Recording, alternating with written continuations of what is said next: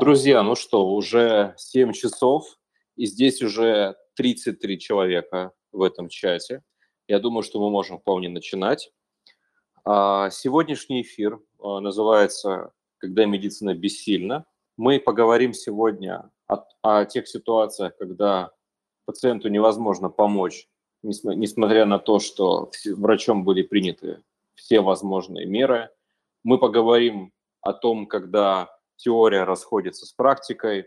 Мы поговорим о фейлах, которые присутствуют в нашей профессиональной жизни, и о том, как с этим справляться. Я бы хотел также по возможности затронуть не только клиническую часть, но, возможно, и научную, потому что в ней фейлов не меньшее количество, а часто даже больше. И они, поверьте мне, деморализуют не меньше, чем когда человек не может помочь своему пациенту.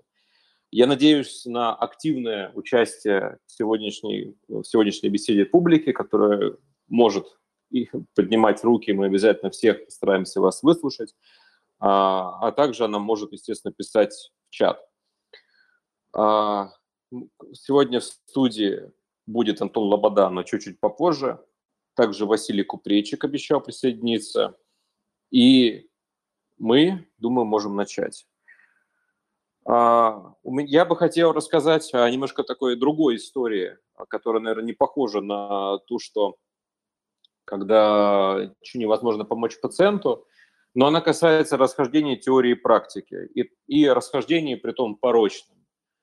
Однажды я был свидетелем того, когда э, пациентка, которая поступила из поликлиники на операцию по удалению хрусталика и замену на искусственный, потому что у нее вроде бы как катаракта, она была при осмотре направлена только на операцию, и глазное дно даже особо никто не смотрел, судя по заключению.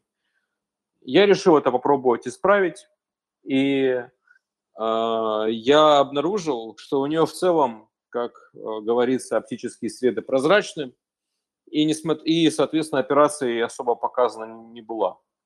Но, как мне потом и пояснили, причем достаточно в грубой форме, что я лезу немножко не в свое дело, и тут уже все давно люди порешали, что операцию ей все-таки сделают, хотя, хотя помощи никакой она не принесет. У нее была возрастная макулярная дегенерация, которая привела к там, ухудшению зрения, а вовсе не наличие катаракты. Хотя, конечно же, она была в возрасте, и помутнение хрусталика у любого человека в ее возрасте будет. Но вот как есть э, такое вот расхождение теории с практикой, когда есть, можно сказать, сговор с целью получения выгоды, а вовсе не исследование э, неким рекомендациям. Хотя по рекомендациям, естественно, никакой операции никакая операция была не показана. Наверняка у кого-то из вас тоже будут подобные истории. Мне кажется, они тоже могут быть рассмотрены в этом контексте, когда теория расходится с практикой, потому что э, все мы такие должны следовать рекомендациям, следовать э, предписаниям, но вы же сами понимаете, в каком мире мы живем, и все очень сильно зависит, и зависит от наших возможностей, а также от условий, в которых мы находимся. Так. Ну, давайте попробуем сразу зайти с козырей. Возможно, кто-нибудь из вас, из присутствующих, может рассказать о том, когда у вас было расхождение между теорией и практикой, когда были, вы сталкивались с тем, что вы не можете помочь человеку, или наоборот, что-то получается явно не так, как должно быть, и вы не можете на это повлиять. Может быть, у кого-то из вас будут подобные истории?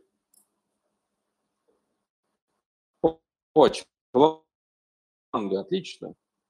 Привет. Я не знаю, как тебя зовут, но, в общем, я тебя рад видеть вновь. Я дал возможность говорить. Можешь попробовать так. нажать. Да. Отлично, да. Я, я хочу проверить сразу связь, потому что я, возможно, сейчас через микрофон машины говорю. Все в порядке? Ты говоришь, но тебя слышно. Так, сейчас нормальный звук, да? Более-менее, да. Ну, хорошо, я постараюсь как минимум погромче говорить. На самом деле, всем привет, да. Я, если кто-то помнит, по специальности стоматолог, такой себе врач-недоврач по общим убеждениям. А, на самом деле, расхождение теории с практикой фактически ежедневное, потому что это достаточно такая острая тема, но очень больно бьет тот момент, когда ты понимаешь, что лечение, которое пациенту показано, вдребезги разбивается о его финансовые возможности. И это то, что приходится учитывать фактически ежедневно. И не всегда то заболевание, которое мы можем вылечить, э, вернее, прод, ну, не всегда это лечение проводится, потому что пациент очень часто говорит: да нихай, этих зубов еще полно, давай удалять, а там нормально. И если как-то в центральных городах, ну, в принципе, там люди думают, что ладно, я когда-нибудь удалю, потом там импланты поставлю, хотя это тоже, ну, не совсем лечение, скажем так. То в регионах все чаще и чаще там мои коллеги говорят, что да ну не, не удалит и удалит, потом все приходят за пластмассовыми протезами. Поэтому начинаешь чувствовать себя то ли врачом, то ли уже в магазине в каком-то. Ну, в общем, это один из факторов, который очень сильно бьет каждый день, наверное, по не то что самолюбию, но по ощущению себя врачом как таковым. Я на самом деле неоднократно сталкивался с похожей ситуацией, когда пациент не мог позволить себе какого-либо лечения а, или не мог позволить себе более качественного обследования. Даже это было чаще. Вот, когда что-то не покрывалось ОМС, или не было возможности, или, или надо было делать квоту и так далее. И, соответственно, человек из-за этого попадал в ситуацию, когда вынужден был или отказаться, или, или ждать, что тоже, естественно, никогда на пользу не шло. В данном случае. Это я, я сужу, конечно, по своей специальности, но я уверен, что подобное наблюдается во многих других. Так. Я расскажу, кстати, недавний фейл, который был у меня. Это фейл научный. И вы наверняка слышали про такое явление, как кризис репрезентативности. И когда невозможно повторить эксперимент, описанный из статей, я не так давно с этим столкнулся, когда нужно было провести иммунизацию мышей, мы увидели, что тот протокол, использованный китайцами в этой статье, он, скажем так, немножко отличается от тех результатов, которые мы получили.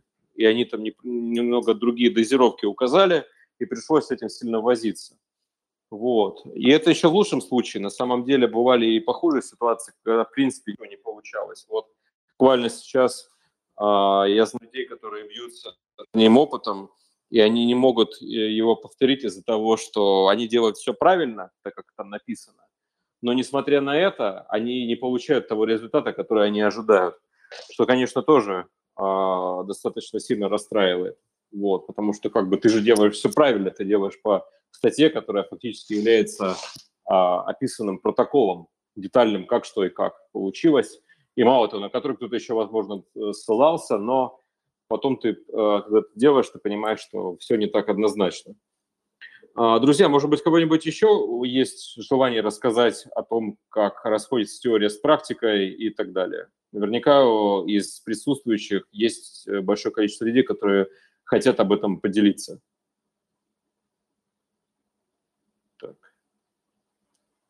Рук пока не вижу. Ну, вообще, я могу на эту тему тоже еще немножко поговорить, если... Ну, было бы, было, конечно, и желание, да. А, ну, тогда, честно говоря, с этим сталкиваться и приходилось, и приходится до сих пор, потому что, опять же, та же самая доказательная медицина, коллеги с опытом там в сто пятьдесят миллионов лет, и очень часто встречаются ситуации, когда пытаешься там консервативно-терапевтически разрулить какую-то ситуацию, следуя всем там современным протоколам, всем стандартам, яро убеждаешь, ну не яро убеждаешь, но склоняешь там коллег, окружающих пациента к тому лечению, которое в принципе описано как эффективное, и вроде как уже все прошло, и даже время потрачено, но проходит там полгода, проверяешь результаты, и не получается. Это на самом деле достаточно часто встречается, и очень тяжело, когда на это, на это вот лечение, которое ты был уверен, что оно статистически оправдано, научно исследовано, доказано, и ты все сделал правильно, но вот в итоге там тот же самый зуб идет под удаление или еще какие-то проблемы. Приходится все это объяснять себе, приходится это объяснять пациентам, приходится это объяснять коллегам, которые машут руками и говорят: вот, а я говорил, что все это новомодные веяния, надо было делать как тридцать лет назад и не заморачиваться вообще.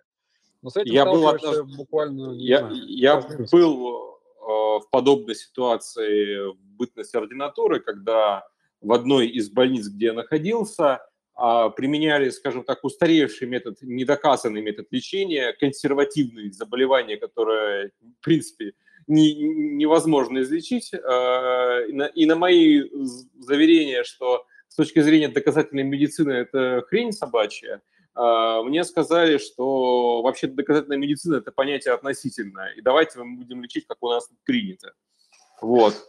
Хотя, пожалуйста, теория с практикой, ну, расходится. Хотя я не знаю, насколько это удачный пример, потому что, а, по большому счету, пациенту это тоже не помогли. Но я попытался как бы апеллировать к тем исследованиям и к тем статьям, которые существуют, к неким рекомендациям, принятым а, в ведущих как бы странах и так далее. Но услышан я не был. И я думаю, что я не первый и не последний, кто с таким подобным сталкивался, когда есть желание лечить по каким-то устаревшим протоколам. Но это, кстати, касается неких вещей, которые э, достаточно безобидно э, будет их лечить таким способом, поскольку все равно ты хуже не сделаешь. То есть это касается неких дегенеративных заболеваний по типу глаукомы, когда если у человека погибает уже зрительный нерв, то ты не сможешь его восстановить никак. Вот. Хоть ты капайся, не капайся, назначай всякие ноотропы, он обратно не восстановится. Ну, это вот. Все очень близко нас подводит к, обратно тем, к теме о фуфломицинах и прочих назначениях ради чего-нибудь. Ну, да, это у нас, собственно, вот такое вот сквозное, э, сквозные темы подкастов, которые идут через э, все выпуски. Вот, они вот возра- таким вот рефреном возвращаются. Друзья, наверняка у кого-то из вас есть еще всякие комментарии, желание высказаться. Так, я посмотрю чат. А, вот. А, нет, это, это абсолютно дурацкий вопрос, нет, и не касается темы эфира. А, так, а вот, собственно, есть у нас тут ревматолог Елонаков, который здесь есть и активно участвует. Может быть, у него есть какие-то комментарии относительно того, с чем он сталкивается, как, он, как теория расходится с практикой. Просто ревматологические заболевания, которые... Вот, кстати, да, отлично. Да, здравствуйте, я помню вас по прошлым эфирам и, кстати, и хочу сразу задать вопрос. Ревматологические заболевания, они часто очень трудно излечимы, и наверняка вот тот желаемый исход, который хочется получить, не всегда возможен, и хочется вот узнать, как вы с этим справляетесь и как часто с таким сталкивались. Спасибо за доверие. Я бы назвал себя одним из счастливых врачей, которые нашли себя. Периодически находил клиники, где мог внедрять свои знания, познания, помогать множеству пациентов. Причем большинство всех видов помощи удавалось сделать в рамках ОМС.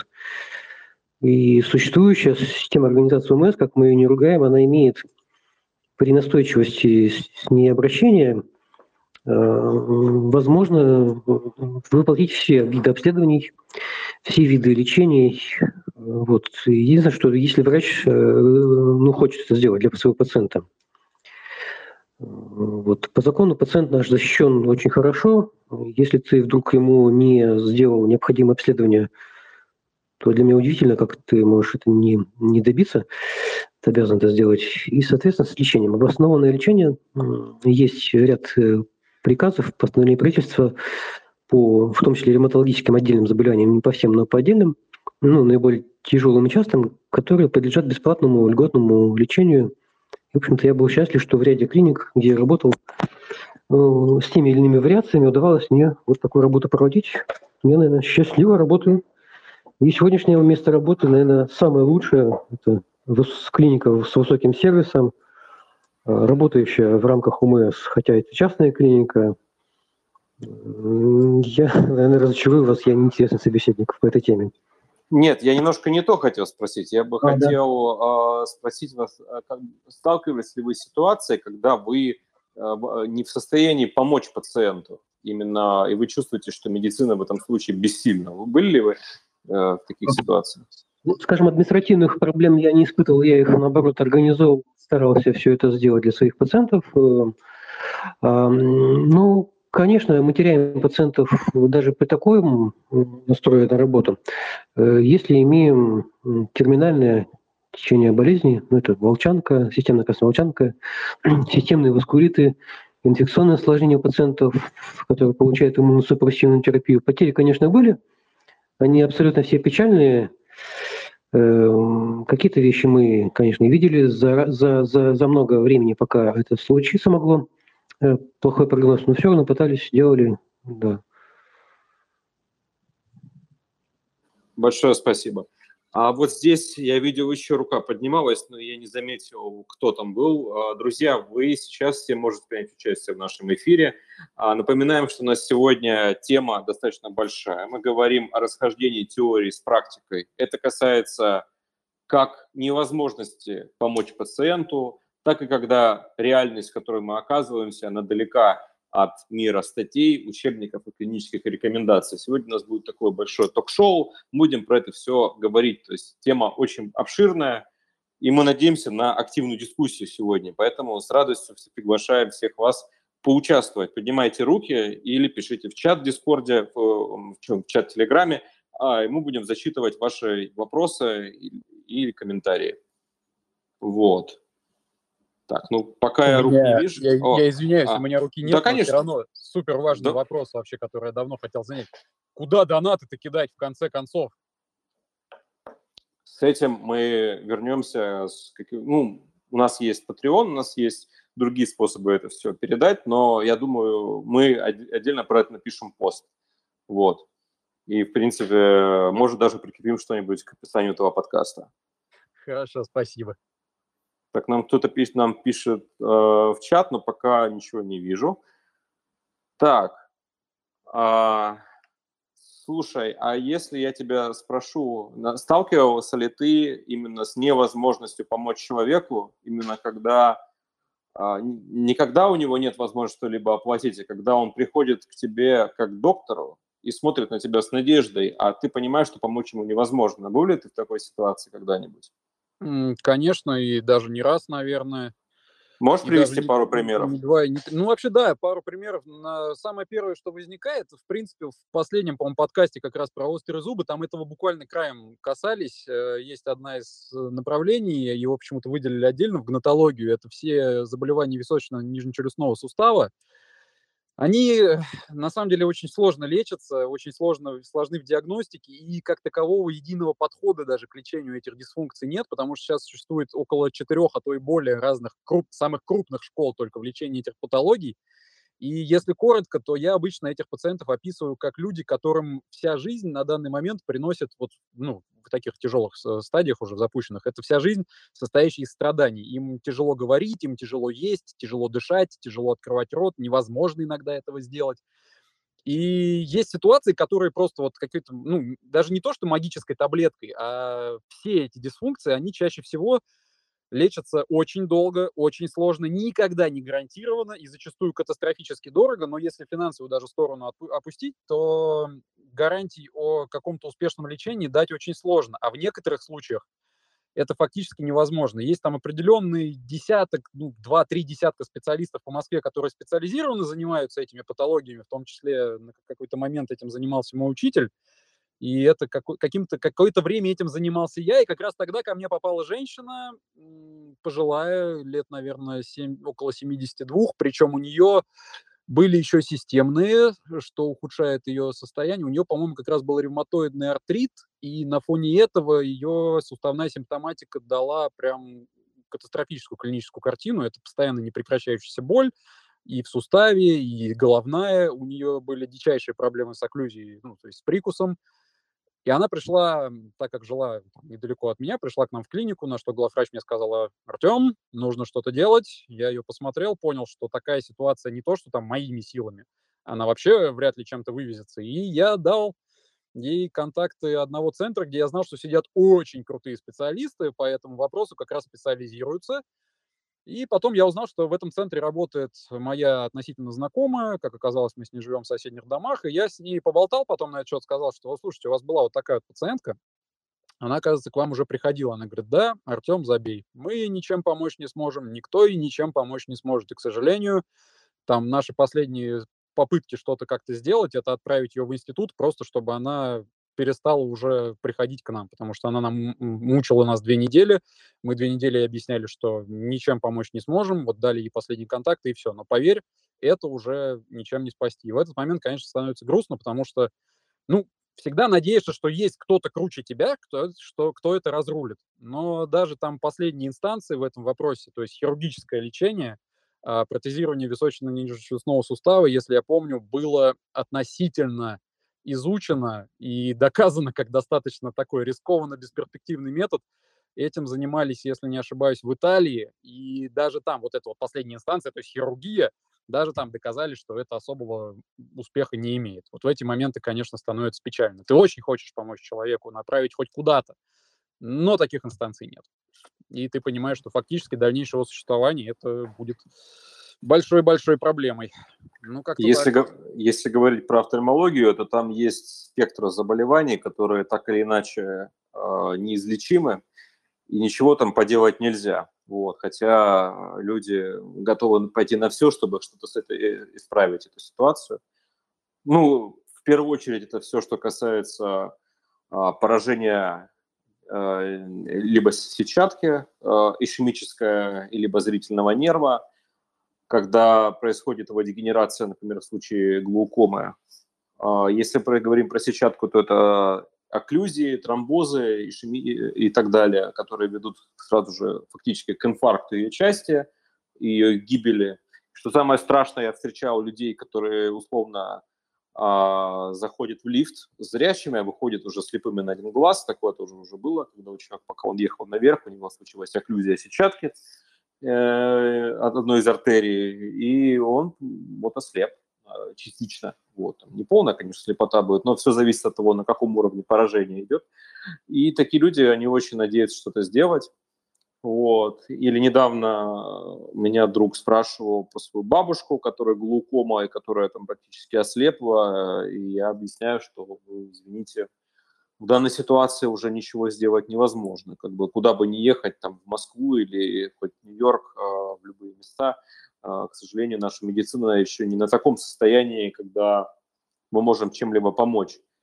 Ужасающие, конечно, примеры – это онкологические заболевания, в том числе в офтальмологии, потому что вот мы возьмем ту же увеальную меланому, которой я активно занимаюсь. Вот я знаю судьбу одной пациентки, которой удалили глаз год назад, и недавно у нее обнаружили метастазы в печени. И, к сожалению, дальнейшая ее жизнь под очень большим вопросом, поскольку лечения не существует именно этого всего. Таргетной терапии для нее нет, потому что она отличается от кожной, и медиана там очень-очень маленькая.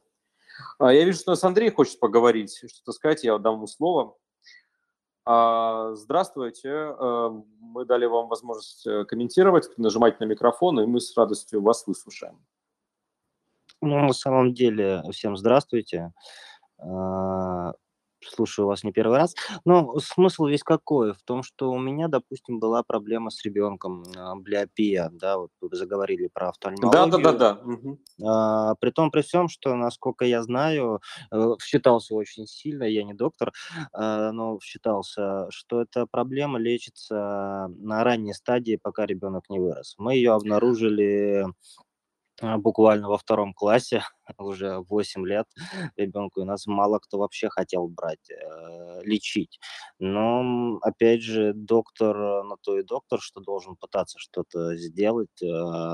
Почему? Потому что после четырех лет постоянных процедур, постоянных тренировок мы восстановили зрение ребенку с двух процентов до шестидесяти процентов. Это, это, это, это просто это, это великолепный результат, я хочу сказать. Я напомню нашим слушателям, кто не знает, амблиопия – это состояние, когда мозг не может правильно декодировать сигналы, исходящие от глаза.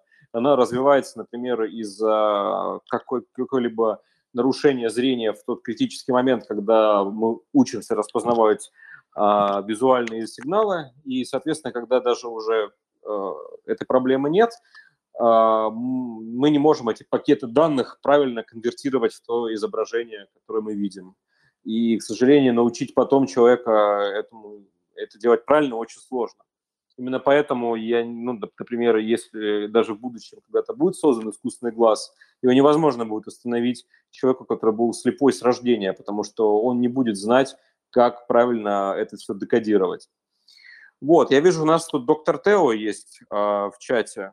А, спасибо, Андрей, за комментарий. Вот, а, а, а, а, ты можешь говорить сейчас, скажи, пожалуйста? Да, могу, могу. Я вот сегодня задержался на работе.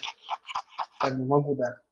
Вот, э, доктор Тео у нас невролог, и, разумеется, он, скорее всего, очень-очень часто сталкивался с ситуацией, когда помочь э, пациентам невозможно в силу просто э, того, что медицина еще не дошла до, до этого. Я бы хотел, чтобы ты рассказал пару историй, как, как ты с этим сталкивался, да. И что ты говорил пациентам, когда ты понимал, что э, ты ничего не можешь сделать, потому что просто такое состояние. Да, спасибо большое за такое вот короткое представление. Значит, да, я невролог, и, как вам всем известно, в неврологии мало чего мы можем сделать для пациента. Да? То есть мы тут как бы круто можем поставить диагноз, там, развлечь пациента красивым осмотром, но по итогу э, терапевтических опций, которые можем для пациента предложить, реально мало. Особенно это касается, например, той категории заболеваний, которым я непосредственно занимаюсь. Это деменции, да, это гиперкинетические, ну, то есть двигательные расстройства, гиперкинеза, гипокинеза, не имеет значения. Большая их часть мы ничем для пациента помочь не можем.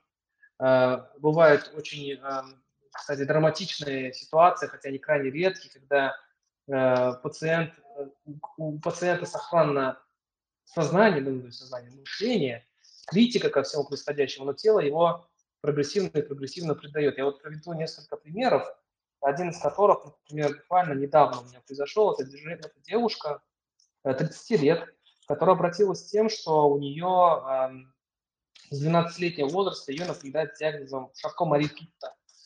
Что интересно, что у нее есть сестра, которая страдает ровно таким же расстройством, которое обозвали Шарко-Мари-Тутта, генетически это не верифицировали. При этом пациентка, она закончила юридический институт, работает юристом, но при этом у нее чудовищное нарушение ходьбы, и с года в год эта штука у нее прогрессирует. Что интересно, на МРТ э, классическая картина лейкодистрофии по типу, э, именно ассоциированная с дар два геном, да, то есть это классический паттерн поражения. И этот паттерн, он больше съедает мужичок, э, оставляя э, нетронутым большую часть полушария. И у таких пациентов, ну, то есть мы им говорим прям честно, то есть я им говорю так, что на сегодняшний день э, медицина, ну, то есть не дошла до того уровня, что может обратить э, поражение, повреждение головного мозга, остановить процесс распада, да, но э, как бы можно попытаться там что-то немножко улучшить, улучшить качество жизни посредством протезирования, да, там, там каких-то тренировок. Если есть какой-то э, девушке там была спастика, где-то уколоть ботокс, что-то, в общем, постараться сделать э, и повлиять на то, на что мы можем повлиять. Да. Естественно, что разговоры э, такого характера, я их называю диагнозы-дементоры, да, то есть они просто высасывают все твое внутреннее, какую-то психологическую твою энергию, ты остаешься тотально опустошенным. Очень тяжело приходится, когда речь идет не о таких медленно прогрессирующих, например, как лейкодистрофии. А, например, очень тяжело приходится, когда мы видим пациентов с БАС, боковыми атомами, атрофическим склерозом, или когда мы видим пациента э, какой-то формой, например, э, ну вот возьмем паранеопластический синдром, когда э, иммунная система атакует содержимое э, клеток, э, ну, содержимое нейронов, да, и тогда пациент прогрессивно, очень быстро разваливается в двигательном плане, у кого-то в мышечном плане, и мы ничего с этим не можем поделать. И это, конечно же, чудовищно с той точки зрения, что, э, во-первых, надо уметь э, объяснить, э, при этом надо уметь, э, наверное, принять, осознать, как-то рефлексировать боль семьи, потому что от того, как мы это делаем, зависит все дальнейшее взаимодействие с этой семьей. Вот. Но, конечно же, это очень тяжело. И, наверное, поэтому в неврологии, наверное, как и в онкологии, я не очень уверен, статистику сейчас не помню, очень, очень высока степень, высокая степень выгорания среди специалистов.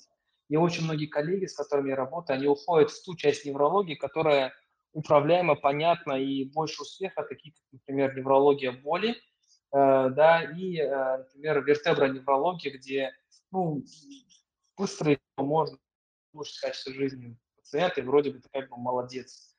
Вот, и, ну, вот оно Забав... Забавно, что в офтальмологии тоже похожая да. картина есть, как бы есть...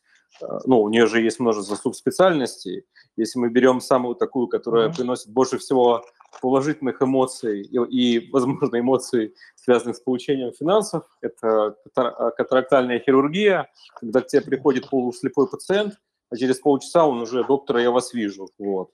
И тогда все, все радуются, все хорошо, все здорово, но никакого подобного невозможно наблюдать при да, да, да. каких-то поражениях сетчатки, при тяжелой глаукоме и так далее, потому что там все намного-намного сложнее. Слушай, я хочу задать тебе такой вопрос. Как лично ты справляешься а, с а, этими чувствами, которые ты потом испытываешь? Наверняка ну, тебя это не может не задевать, потому что ну, я знаю, что ты не черствый человек, и то, что у тебя развита эмпатия. Как ты это переживаешь потом?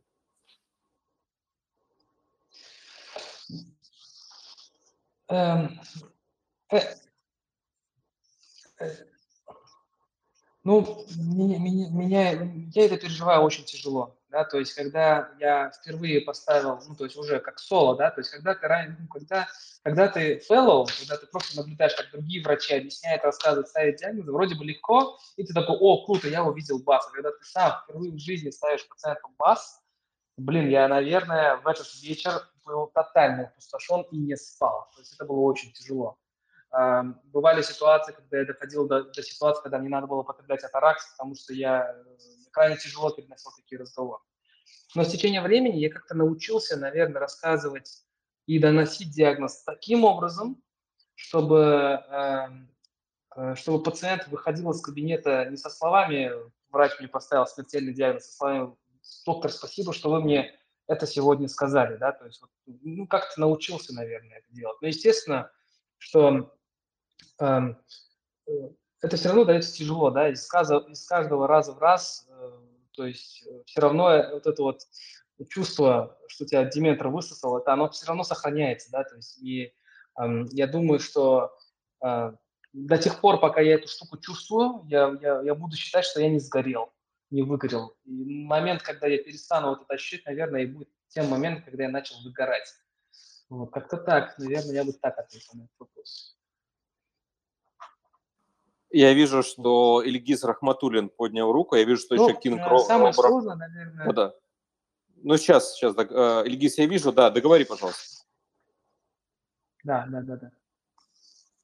Да, я говорю о том, что, например, ситуация, когда мы говорим все-таки в неврологии и геронтологии все-таки есть вот некое такое, такое вот понимание, что ну, человек некую жизнь все равно прожил, как бы это грубо не звучало, наверное, да, да, да, да.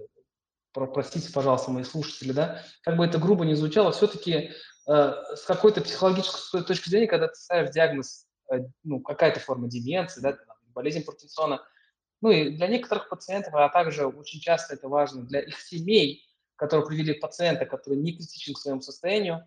Вот эта вот вся история вокруг постановки этого диагноза выглядит не такой катастрофичной, нежели когда мы ставим диагноз, предположим, некое, некое нейродегенеративное заболевание у ребенка. Вот это катастрофа, это очень тяжело донести до родителей.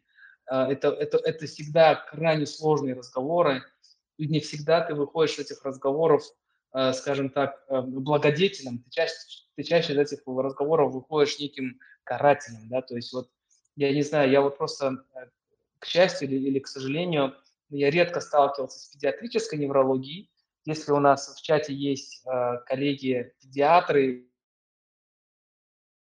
еще, что еще более круто, паллиативные терапевты-педиатры, или паллиативные педиатры, если будет правильно, да, то есть, наверное, будет еще интересно их послушать.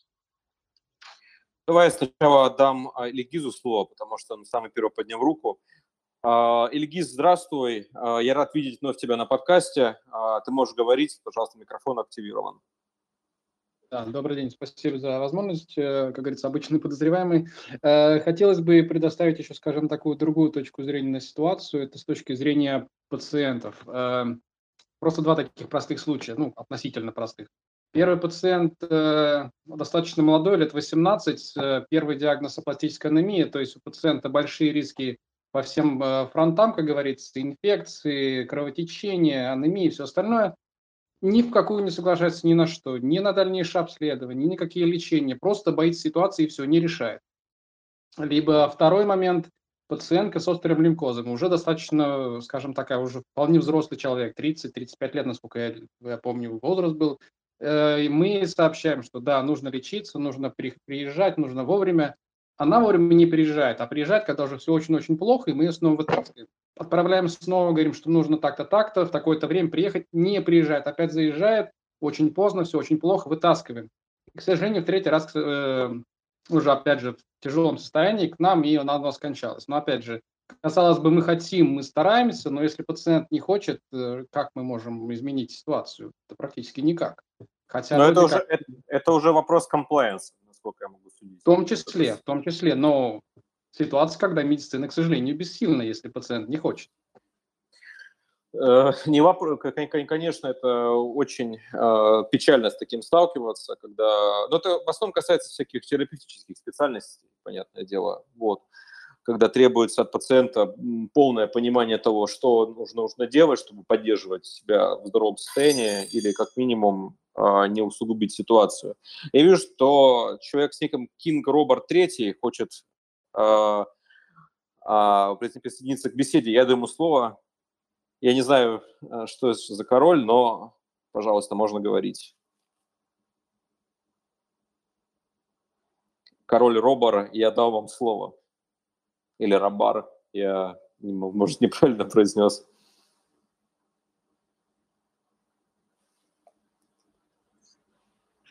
Я предлагаю вот сейчас еще одну тему понять, пока король Робар к нам подключается. Возможно, у них какие-то технические заминки или проблемы. Еще есть отдельная интересная категория пациентов, с которыми я очень часто сталкиваюсь. Это функциональные расстройства, которые раньше называли, например, истерии или ипохондрии. Да, но сейчас появляются данные о том, что там все-таки есть определенный неврологический субстрат. Я вот буквально за, наверное, за пятнадцать минут до подключения к этому подкасту разговаривал с пациенткой, у которой достаточно, обилие, достаточно большое обилие а, конверсионной двигательной симптоматики, где она испытывает с ее слов всякое разное, да, там, хорея, болезнь. Чуть, так, чуть ты пропал, повтори, пожалуйста, еще раз, повтори, пожалуйста, еще раз последнюю фразу, у тебя были какие-то помехи.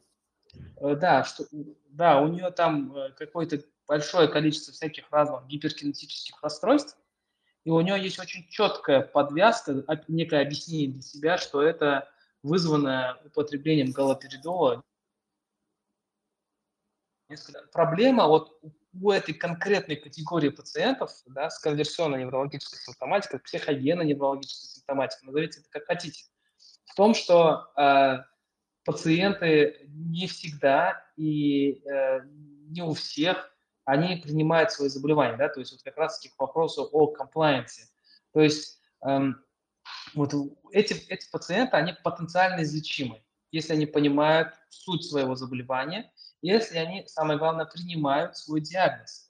Потому что есть такое, ну, то есть было даже исследование очень большое, где э, делал ее Джон Стоун, это невролог из Эдинбурга, и вот он показал в исследовании, что пятьдесят четыре процента пациентов, то есть это половина пациентов, не принимают свой диагноз и, соответственно, не вылечиваются. А степень инвалидизации там крайне высокая. Вы наверняка все слышали про неэпилептические пароксизмы, да, то есть истерические припадки, по-другому они раньше назывались.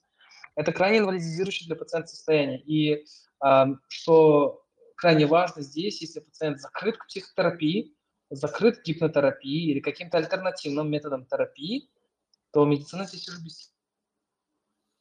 А, то есть я чувствую, э, ага. важно вот, и вот, такой вот такая вот точка зрения, считаю.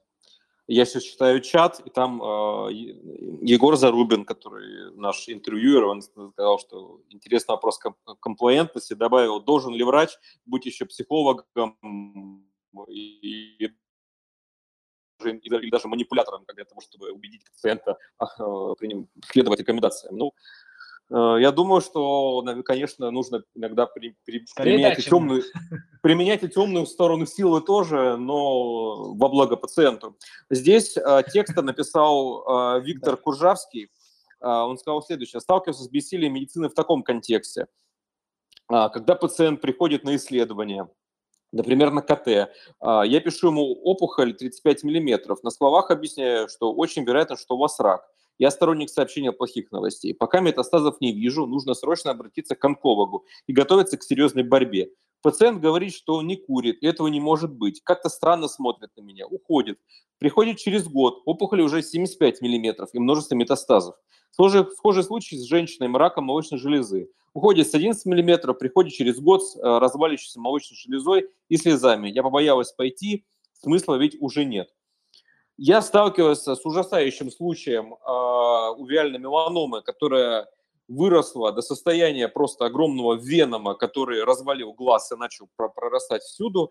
И пациент э, мотивировал тем, что он боялся обратиться к врачу. При этом глаз уже три года как слепой.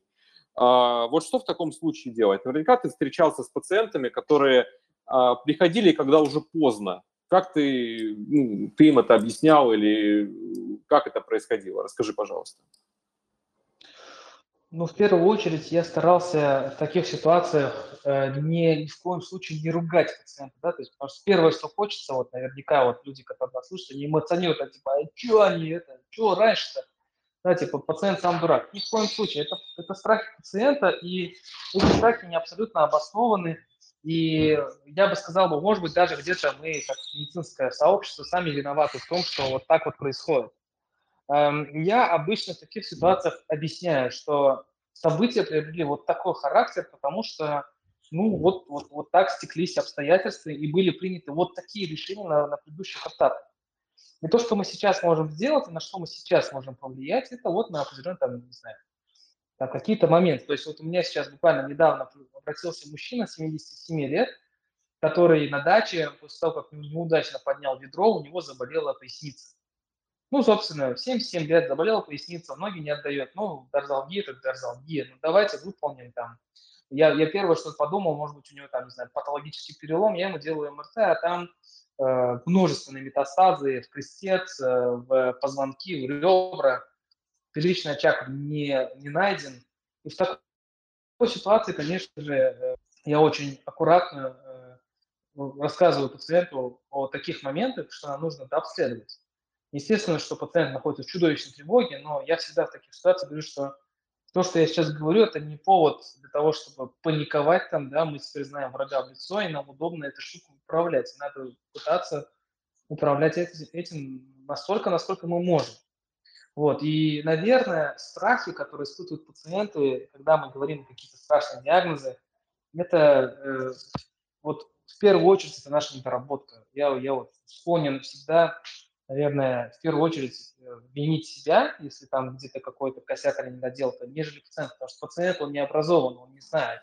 Это, это да, и мало того, если... ругать его бессмысленно, потому что ему и так очень плохо, или его родственникам. И говорит, так вы еще дурак, там, ты не сделал, вот что... Вот я встречался с, паци... с врачами, которые начинают отчитывать пациентов, и какой в этом смысл? Он от этих слов, э, опу... допустим, опухоль или что-то еще, он это не уберет этим. Ну, надо же, во-первых, эмпатию включать как-то, да, и, и понимать, что слово тоже как-то и лечит, и ранит, наоборот. Вы можете сейчас довести человека, что он вообще откажется от лечения и просто будет готов уже буквально к смерти. Я таких, тоже такие случаи встречал. А, поэтому надо, всегда, надо всегда быть, надо понимать, что пациент действительно не всегда понимает, как это работает, что у него нет профильного образования, и, кроме того, совершенно понятно, почему можно сталкиваться со страхом. Кстати, вот по да? поводу того, что, ну, вот как там сказал в чате наш подписчик, что я не курю, у меня не может быть рака. Я знаю человека, который умер у него была, кажется, гепат, гепатокарцинома, так он всю жизнь вел абсолютно здоровый образ жизни и никогда не пил, не курил, бегал, занимался спортом и вот слег с этим.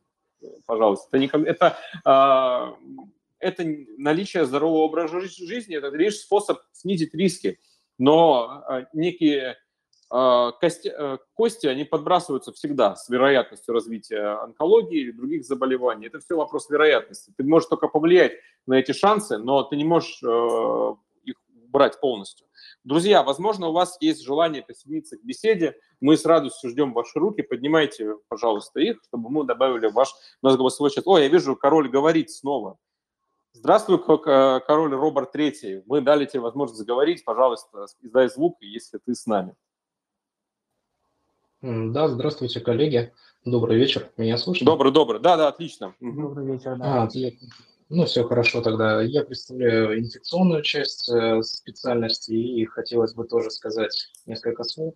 Э, в моей специальности очень много так называемых фуфамицинов, которые вы говорили, и практически в девяноста процентах случаев приходится их назначать, потому что если пациенты поступают в легкой степени тяжести, то э, в большинстве своем приходится им написать этот препарат, чтобы человека успокоить и потом не иметь последствий, скажем так, на этапе поликлинического, если ты человека, допустим, кладешь в стационар, чтобы потом так называемый незаполненный лист назначений а, с, допустим, симптоматической терапией, а этиотропной, она будет отсутствовать.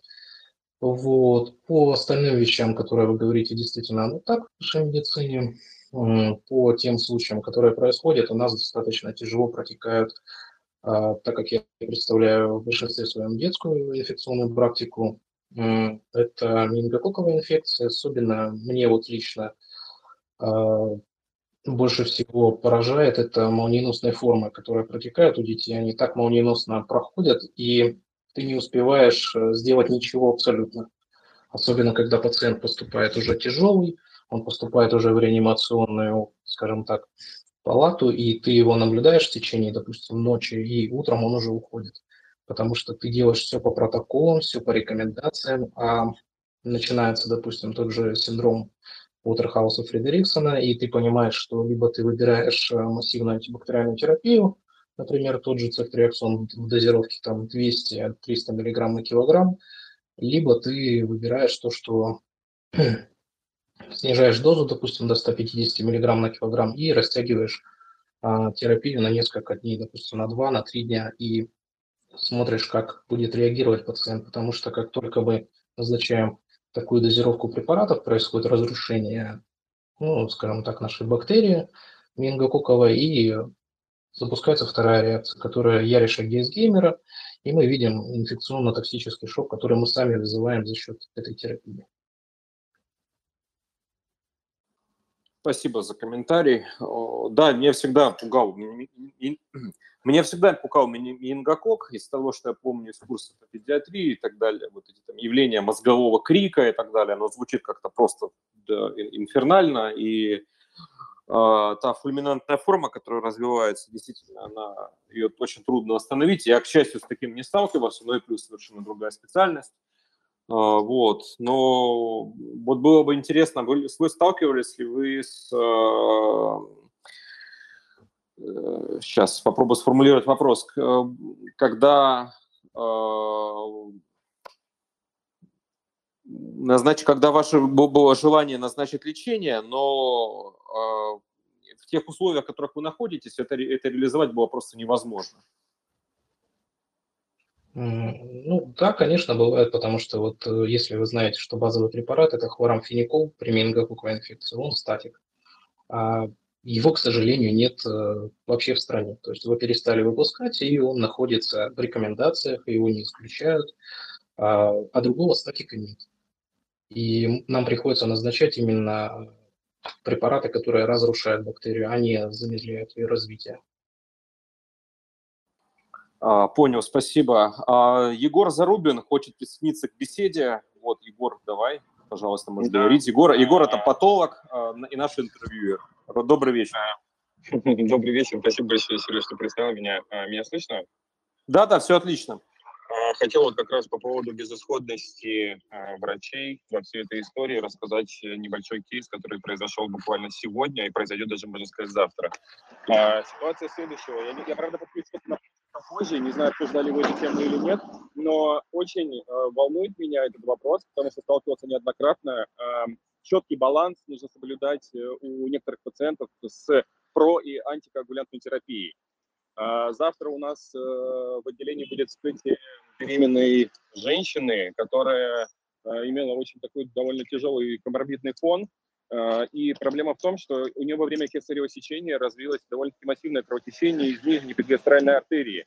И паци- пациентка была посажена на ЭКМО, в связи с тем, что еще и параллельно заработала ковид. И, в общем, хирурги не могли нормально остановить никак кровь, не могли залезть в брюшную полость. И тампонировали чуть ли не даже целлофановыми пакетами, такой пакетированный гемиас, гем, гемостат. И вот э, очень, можно сказать, нередко я сталкиваюсь с такими ситуациями, когда многие, у многих хирургов связаны руки, потому что пациенты находятся в гипокоагуляции, а наоборот про какие-то коагулянты они назначить ей не могут. Вот, э, может быть, кто-нибудь из лечащих врачей сейчас может высказаться на этот счет? Часто ли вы встречались и как вообще себя ощущаете, как себя ведете в таких ситуациях? Да, друзья, поднимайте руки, сразу же допустим вас к беседе. Или пишите в чат, озвучим тогда ваш комментарий. Вот, потому что тема достаточно интересная. Егор, пока там тянутся руки, пока я еще их не вижу, я бы хотел спросить, это связано с коронавирусом, правильно, во многом так, развитие таких ситуаций? А, да, конечно, потому что вот в частности пациентов, у которых совершенно нет никакой оксигенации, их сажают на ЭКМО, корпоральное мембранное оксигенирование, и поэтому там противопоказаны вообще какие-либо прокоагулянты. И пациенты с рисками кровотечения находятся, по сути, ну, как междоуходней, если так можно сказать. А на ковид, уж тем более, как бы, ковид-ассоциированная коагулопатия, это вообще это довольно частое явление ДВС, практически у сто процентов пациентов. Друзья, напоминаю, что вы можете поднять руки. Мы вас всех очень ждем. Из тридцати семи человек наверняка кто-то может это дополнить.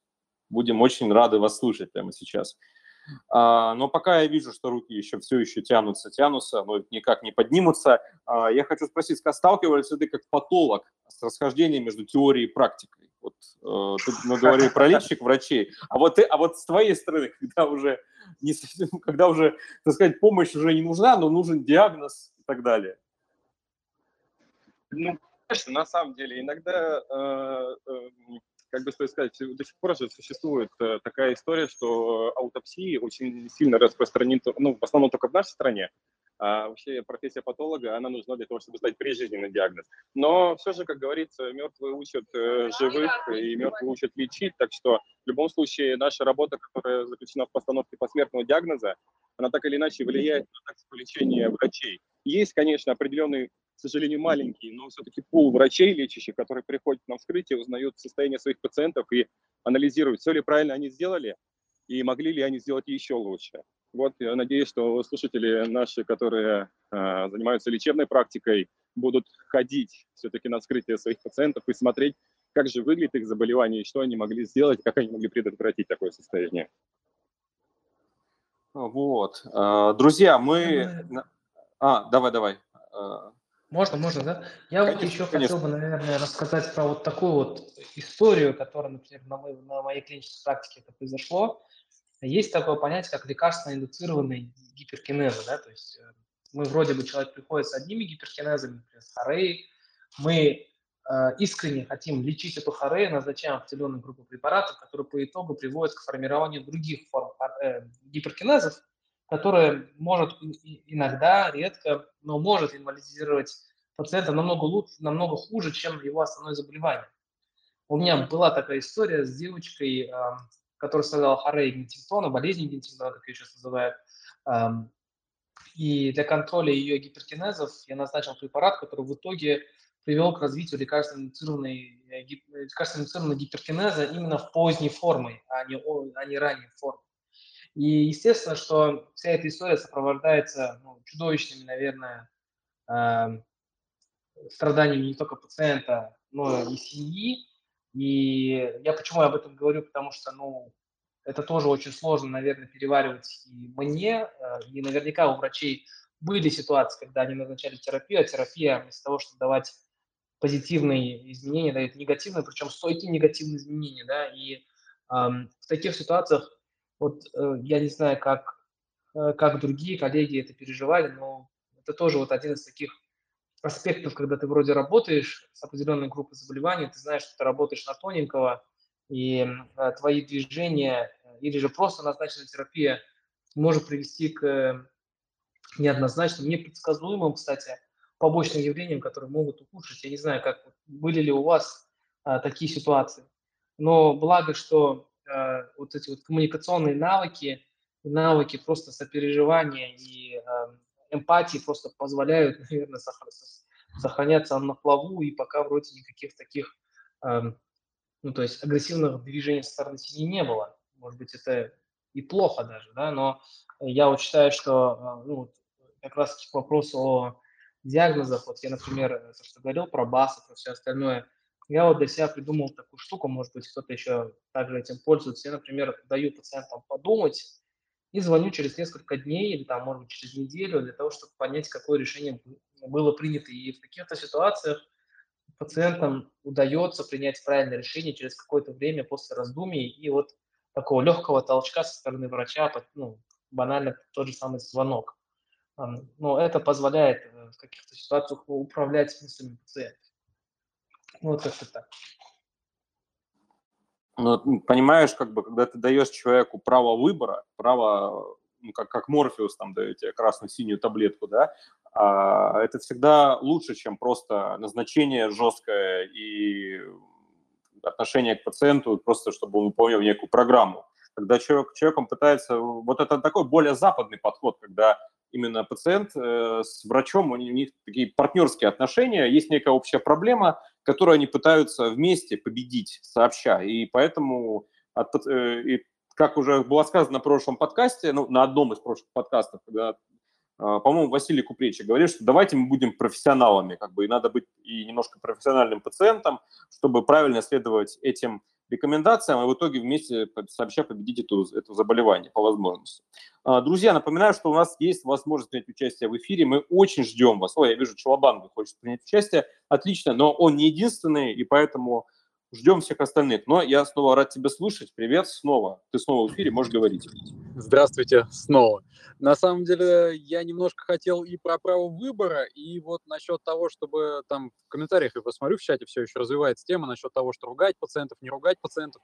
Во-первых, ребят, извините сразу, мне очень тяжело с вами в этом плане конкурировать, потому что глаза у человека два, жизнь у него вообще одна, и как бы в моей ситуации все гораздо проще. Люди готовы рискнуть там аж тридцать два раза своим здоровьем, но все-таки, все-таки система вот этих партнерских отношений с пациентом, она не всегда работает. И не всегда э, там проявление своей эмпатии и всего прочего, или там, э, ну, в общем, разные схемы ведения себя с пациентом могут сработать у каждого отдельного из них. Потому что кого-то поругать очень даже иногда полезно. Иногда давать ему право выбора, заканчивается это все тем, что он выбирает никому неизвестный доселе третий вариант, ничего не делать, и заканчивается тем, что они приходят там с опухолью семьдесят пять миллиметров вместо тридцати пяти. Поэтому, возможно, иногда все-таки есть смысл брать бразды правления в свои руки. Но здесь мне очень сложно говорить там насчет пациентов там уже тяжелых, потому что мои заболевания все так или иначе, ну, гораздо легче. Окей, спасибо большое. Друзья, может быть, кто-то еще хочет что-то сказать? Так, ну, я пока никого не вижу. А, так. Кристина Алхимина. А, а, да, кон... О, давай, конечно. Давай. Да. да, конечно. Кристина Алхимина. Окей, а, ну, тогда я продолжу она... развивать тему. Ну да, хорошо. Ну нет, я там с... прочитаю. Она пишет, да. что Кристина Алхимина пишет. Слушаю ага. эфир и листаю ленту. И там срочное сообщение. В Армении трое жителей заразились сибирской язвой. Их смогут вылечить? Ну, надеюсь, что да, потому что сибирская язва, насколько я знаю, лечению поддается, так или иначе. Вот. Она не является неизлечимым заболеванием, хоть, хоть и очень опасным. Вот. Ну да ладно, продолжай. Ты хотел что-то сказать? Да-да-да, я вот, я вот хотел развить тематику а, права выбора в ситуации, когда есть один из вариантов лечения, это wait and see, да, то есть просто наблюдение. Например, я, конечно, не уверен, что в ситуации с онкологией есть такая тактика wait and see, да, маловероятно, особенно когда злокачественная штука, Но тем не менее, например, вот при болезни Паркинсона есть такая тактика wait and see. Но здесь, перед тем, как вообще давать какой-то выбор пациенту, я думаю, что ну, вот мы как врачи должны взвесить, что тот выбор, который мы пациенту даем, они все равнозначны и одинаково э, безопасны для пациента, и одинаково, как бы это парадоксально не звучало, эффективно для пациента. Да? То есть бывают ситуации, когда пациент, например, э, начало болезни, там у него легкое дрожание, и все, и все, что его беспокоит, это косметический дефект.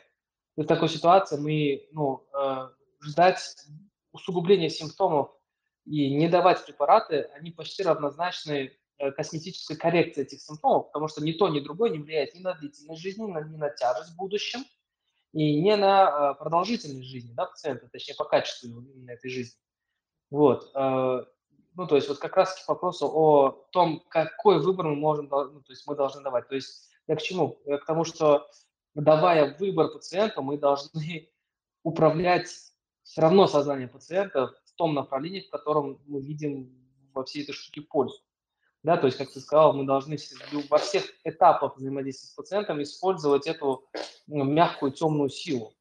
Вот. Но нужно ну, подталкивать и при, принять да. правильное решение. То есть, да, у вас как бы есть да, выбор, да, на да. самом деле вам нужно, вот, вас нужно определенную вещь выбрать. Да. Доктор же не да. заинтересован, чтобы пациент а, развернулся и сказал, ну, тогда я выбираю вот, умереть от болезни. Вот. Просто О, надо максимально да. нарисовать картинку четкую. Как только О, чем четче ты делаю. картину нарисуешь, тем четче пациент поймет, что реально происходит. Антон, вот это основная задача, да. на мой взгляд. Я наконец-то, из... да. да, извиняюсь, я наконец-то все-таки смог дорваться до микрофона. Я вас слушаю всю дорогу, но вы немножко отклонились от нашей темы. Мы говорим про то, где медицина бессильна. Я хочу вас вернуть обратно, с вашего позволения. Вы частично затронули, я просто теперь свой конечек расскажу, потому что я хочу поговорить о хронической боли. О той вещи, которой каждый врач соприкасается. Вот Чалабанга, он очень здорово рассказал про тех пациентов, которые имеют дисфункцию височно-челюстного сустава, хронические лицевые боли.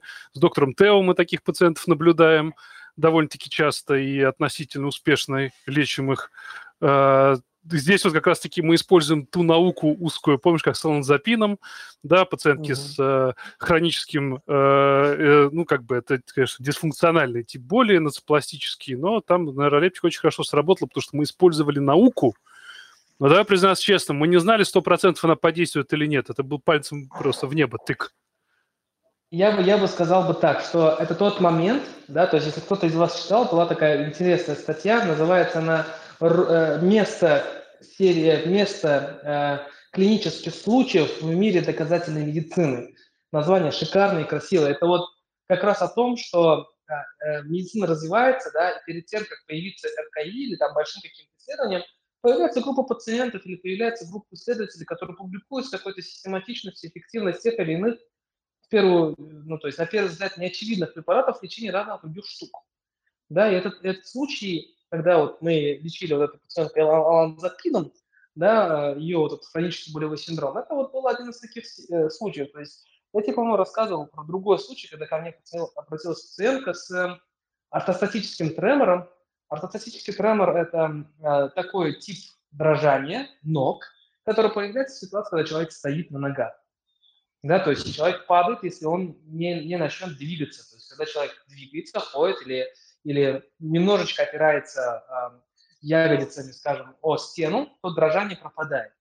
И вот эта пациентка страдает десять лет, ей подбирают терапию десять лет, и эффекта нет никакого. Да, она не может стоять, и надо, и надо либо сидеть, либо постоянно двигаться, что ее очень сильно утомляет, особенно в ситуации, когда она ждет автобус э, на остановке, и все сиденья заняты. Да? Так вот, последний раз ее смотрели в две тысячи семнадцатом году, я ее смотрел в две тысячи двадцать первом году, и э, когда я пересматривал последнее обновление по этому заболеванию, я наткнулся на статью от две тысячи девятнадцатого года, где говорит о том, что феромпанел у такой категории пациентов может быть эффективен, и они писали один клинический случай, один чертов клинический случай. И на тот момент я знал только об этом случае, назначил ей феромпанел ровно так, как это сделали, как делали эти исследователи. И пациентка на эту терапию ответила, да, то есть она ответила, э, ну, то есть по шкале субъективно, да, то есть как в, в этой статье они просили опрашивать пациентов, плюс три из плюс три, да, то есть максимальное исчезновение симптомов. Но, к сожалению, она поймала ряд побочных эффектов, которые не позволили нам сохранять те дозировки, которые в нее идут. Это я к чему говорю? Потому что, конечно, вот мы несколько подкастов назад говорили о доказательной медицине. Это вот как раз вопрос о том, что мы не должны ждать эр ка и. Иногда ответ лежит в клинических случаях, и надо их тоже читать. И, да, и надо постоянно вот заниматься именно вот трансляцией науку, науки в клиническую практику. Я обратно верну немножко нас к хронической боли, потому что каждый пятый человек на планете Земля – это новая статистика две тысячи двадцатого года, которая показала, и причем она диффузно равномерно распределена по всему миру, что примечательно. Каждый пятый человек старше пятидесяти лет страдает хроническим болевым синдромом. Это, надо понять, что хроническая боль – это отдельная болезнь, который на самом деле в течение, ну, сколько мы знаем, сколько мы знаем историю медицины, шесть тысяч лет, да, плюс-минус по всяким папирусам и древним писаниям.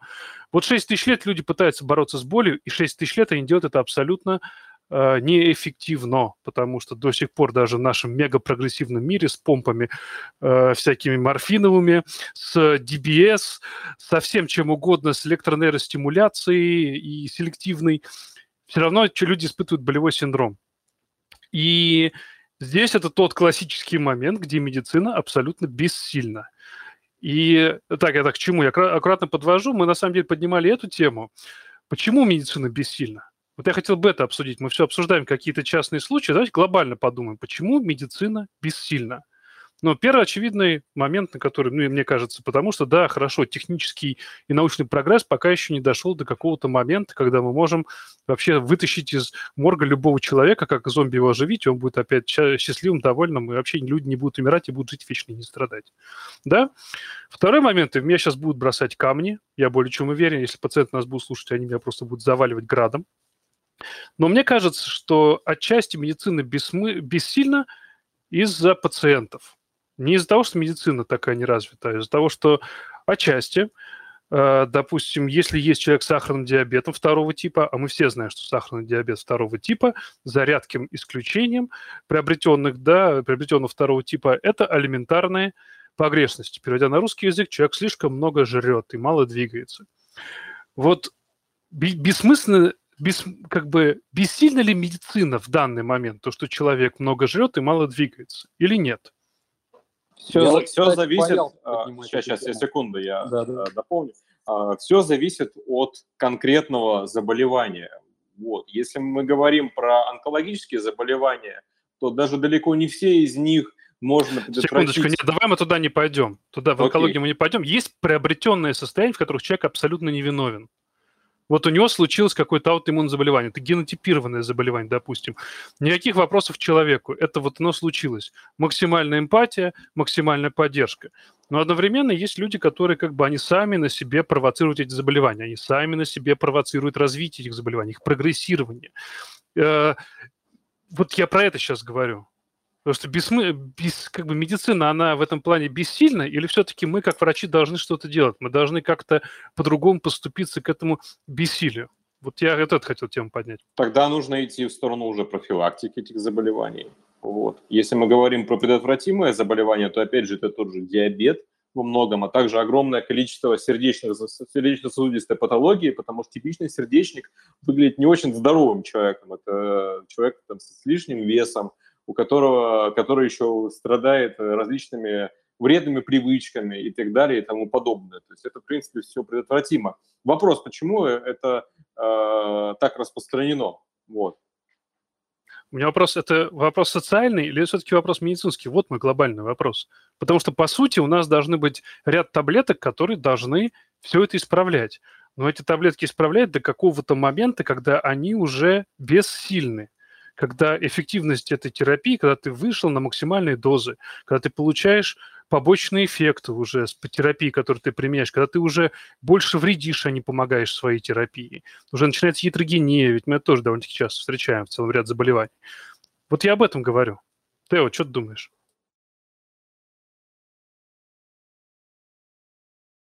Тео не думает, Тео решил... Что, да. что не надо думать. Я еще тогда ворвусь, ну хорошо, но я вот знаю одного такого человека, точнее знал, потому что ныне он уже не на этом свете. Человек себя довел до диабета, и мало того, он э, довел себя до гангрены, от которой в итоге от сепсиса он умер. А, и при этом он даже не хотел сразу обращаться к, к врачу, несмотря на то, что уже пошли угрожающие симптомы. То есть он обратился э, в состоянии септического шока, э, его увезли по скорой. Вот. Это было абсолютно предотвратимое состояние, но он не лечился нормально, он э, продолжал употреблять в большом количестве алкоголь и так далее. И здесь какая бы хорошая таблетка ни была, она не, не рассчитана на некие состояния, когда уже они случились, как в случае этого человека, когда он довел свой организм до практически полного уничтожения. У него все системы уже развалились. А как тут, ну, какая таблетка может тут помочь? Я вижу, что... Но, может, это... не таблетка, может, слово. Опять, смотри, вот мы возвращаемся к хронической боли.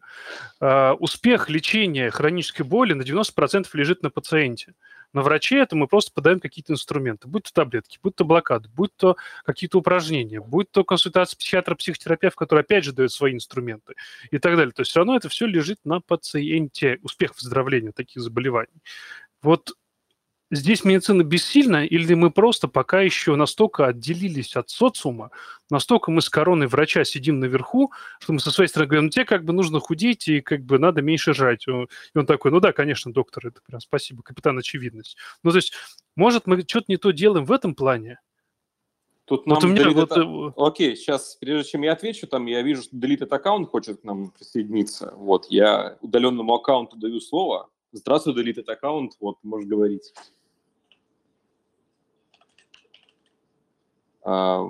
Нажми на микрофон и присоединяйся. Фу! Все, я говорю, я уже начала говорить свою пламенную речь. Мне просто кажется, с точки зрения педиатра, что это наша какая-то э, национальная российская особенность, что человек всегда хочет съесть какую-то таблетку, съесть таблетку ему намного проще, чем модифицировать свой образ жизни. Поэтому все вот предотвратимые заболевания, э, это все именно социальная проблема, а не медицинская. И вот, это все, что я хотела сказать. Чалабанга хочет присоединиться, я тоже ему дам ну, слово. Да, просто он микрофон не выключил, я решил, что... А, пусть он еще раз нажмет. Да, давай, да, давай. давай, давай ты, давай ты. Слушай, я вот по поводу того, что ты вот попросил меня подумать, поделиться своим мнением. Да, я считаю, что вот как раз вопрос о диабете, например, да, и выбора э, того, что там люди делают, да, со своим здоровьем. Я думаю, что медицина начинается как раз-таки в тот момент, когда пациент приходит и говорит, слушайте, доктор, я готов выполнять все ваши рекомендации, вот прям все-все, у него вообще нет никаких возражений, то есть только вопрос. Я думаю, что когда пациент готов заниматься медициной, здесь и начинается медицина. А в ситуации, когда пациент приходит, мы говорим ему там, да, о том, что ему не надо курить, там, да, не надо там сука кушать и так далее, и так далее. Если пациент как бы не согласен, или там у него свое мнение, или он не выполняет наши рекомендации, это его выбор. И здесь медицина заканчивается. Да, то, что естественно, естественно, абсолютно правильно, если, например, задается вопрос, а может быть доктор не доработал и не смог его до конца убедить в том, что ему надо делать те или иные итерации. Это вопрос скользкий, сложный, и там все очень зыбко, потому что выбор пациента – это его выбор, да, и мы ничего с этим поделать не можем. Мы должны уважать автономность пациента. Если, например, пациент не захотел э, лечиться, мы, мы при этом сделали все, что мы можем для того, чтобы ему, его предупредить, э, профилактировать и так далее, так далее. Но он принял решение дальше курить, в общем, э, есть то, что он хочет, и сидеть на диване, блин, это его выбор. И я это уважаю, например. Ну, то есть это не медицина, бес... это не медицина бессильна, получается, да? Мы упираемся в другое. А что делать, если этот пациент, в принципе, он просто не попадет к врачу до того, как его петух жареный просто не укусит за одно место? Потому что он, он живет, он, эти, эти заболевания, они, о которых ты говоришь, не развиваются годами, они развиваются годами или даже десятилетиями такого образа жизни. И вопрос, как тогда не допускать такого? Тогда это уже социальная проблема. Тут мы уже упираемся в необходимость пропаганды ЗОЖ. И при этом не такой глупой пропаганды, от которой хочется вырвать, а именно такой, которая э, будет, так сказать, заходить в сознание и при этом не вызывать отторжения. Здесь же еще вот в чем проблема. Можно совершенно здравые вещи говорить, но при этом они будут вызывать у людей отторжение, так как они выглядят как нотация. Вот. И не хочется слушать это все. Это выглядит как нечто, что-то непривлекательное. Мне кажется, тогда тут проблема именно социальная. Нужно уже идти в сторону этой пропаганды, вот, этого здорового образа жизни, который уже давно уже притчей во языцех стал. Вот. Ну а что тут еще делать? Как бы? Ты ну, просто понимаешь, смотри, Антон, да, есть... понимаешь, как бы в чем дело? Ты сейчас говоришь, когда медицина бессильна. Ну, ты говоришь о хроне, которая развивается годами из-за неправильного образа жизни. Во-во-во-во-во, вот. Чувак, я говорю про медицинскую ну, проблему. Я... Вот о чем я ну, говорю. Я говорю о медицинской проблеме. Я чувствую, я чувствую себя каким-то учителем физкультуры, когда прям приходит на прием двадцать пациентов, и из двадцати семнадцати я рассказываю о том, что нужно два часа двигательной активности в день, воздух должен быть свежий, и чипсы – это неполноценный ужин. Ну, то есть, я не знаю, там, вот такую профилактику не должны устраивать врачи, это все должно быть устроено на уровне какого-то там государства, я не знаю. Но этим точно не должны заниматься, как мне кажется, врачи, именно профилактикой. Мне есть что про это сказать, но только если позволят. Давай, давай. Я вернусь тогда немножко заранее, вот, вернее, раньше вот, насчет речи про национальную идею. Опять же, напомню, я стоматолог. Весь мир знает о том, что нужно два раза в день чистить зубы, и тем не менее зубы почему-то продолжают портиться. Профилактика – это очень хорошо, но да, здесь соглашусь, это должно быть поставлено на государственном уровне, потому что, оперирую старыми данными, но тем не менее скандинавские страны, по-моему, Норвегия, профилактику довели до того самого уровня, когда врачей, как таковых стоматологов, там особо не нужен. Там нужен там, в год пятьдесят гигиенистов, один терапевт, один хирург, потому что профилактика настолько закреплена там, в системе здравоохранения, что тебе сделают все, вот все лечение максимально положено, если ты вовремя приходишь там, на профосмотры, на гигиену, там, на, орто, на ортодонтическое лечение. Если ты что-то из этого пропустил, все, твоя страховка пролетает, и ты будешь платить катастрофически огромные суммы, что, естественно, себе никто позволить не может. Это первое. Второе, э, мне очень понравилось, что я эту тему вообще боялся поднимать, но пришел Антон и сделал все, как хотел. Медицина бессильна или пациент виноват? Мне кажется, это все-таки немножко взаимосвязано, потому что донести до пациента идею о том, что лечиться ему нужно и профилактику соблюдать, в чем-то все-таки, ну, если не обязанность врача, то какие-то инструменты для воздействия на пациента у нас должны быть. Может быть, конечно, для этого каждому врачу придется стать немножко психологом, но чисто технически это тоже раздел медицины, и мы тоже должны этим каким-то образом владеть. Хотя мне, конечно, всегда проще сказать, что, знаешь, ты просто вот реально зубы не чистил, страдай. Я буду прав, но, опять же, ругать каждого за это будет грешно, а сделать что-то с этим. Ну, мы можем сделать с пациентом только когда он к нам уже пришел. А следить за ним дома никто из нас не сможет. Виноват ли в этом он или виноваты в этом мы, что не донесли до него идею? Не знаю. Я все-таки надеюсь, что волшебная таблетка и вот эти вот лекарства, которые из морга поднимут человека, появятся, но в каком обозримом будущем, одному Богу известно. Мне кажется, все очень ну, зависит от состояния, до которого тебя человек довезет. Тут Андрей хочет, но уже тянул руку. Да, да, да, я тоже хотел опустить. Андрей, да, Андрей, да, добрый день еще раз. Андрей? Вы можете да, говорить? Меня слышно? Ага, да, да, да. да. Да, не нажал микрофон. Еще раз всем привет. На самом деле мысли две. Вы действительно хорошо затронули тему политическую, да, но она не относится к этому чату, когда э, государство должно брать на себя какие-то обязанности и просвещение людей. А второй момент э, силы медицины – это ее авторитет. То, что происходит у нас сейчас со спутником В, то, что у нас происходит с доверием к медицине, да, и ко всему происходящему. Дело в том, что, ну, вот опять же, если человек попадает в немецкую клинику, либо там в израильскую клинику, он беспрекословно верит врачам, потому что у него сложился определенный менталитет в голове, что надо это делать и все. Да? Такого менталитета, допустим, к нашим врачам, к терапевтам, к неврологам, ко всему остальному, его не существует. Опять же, это вопрос психологии.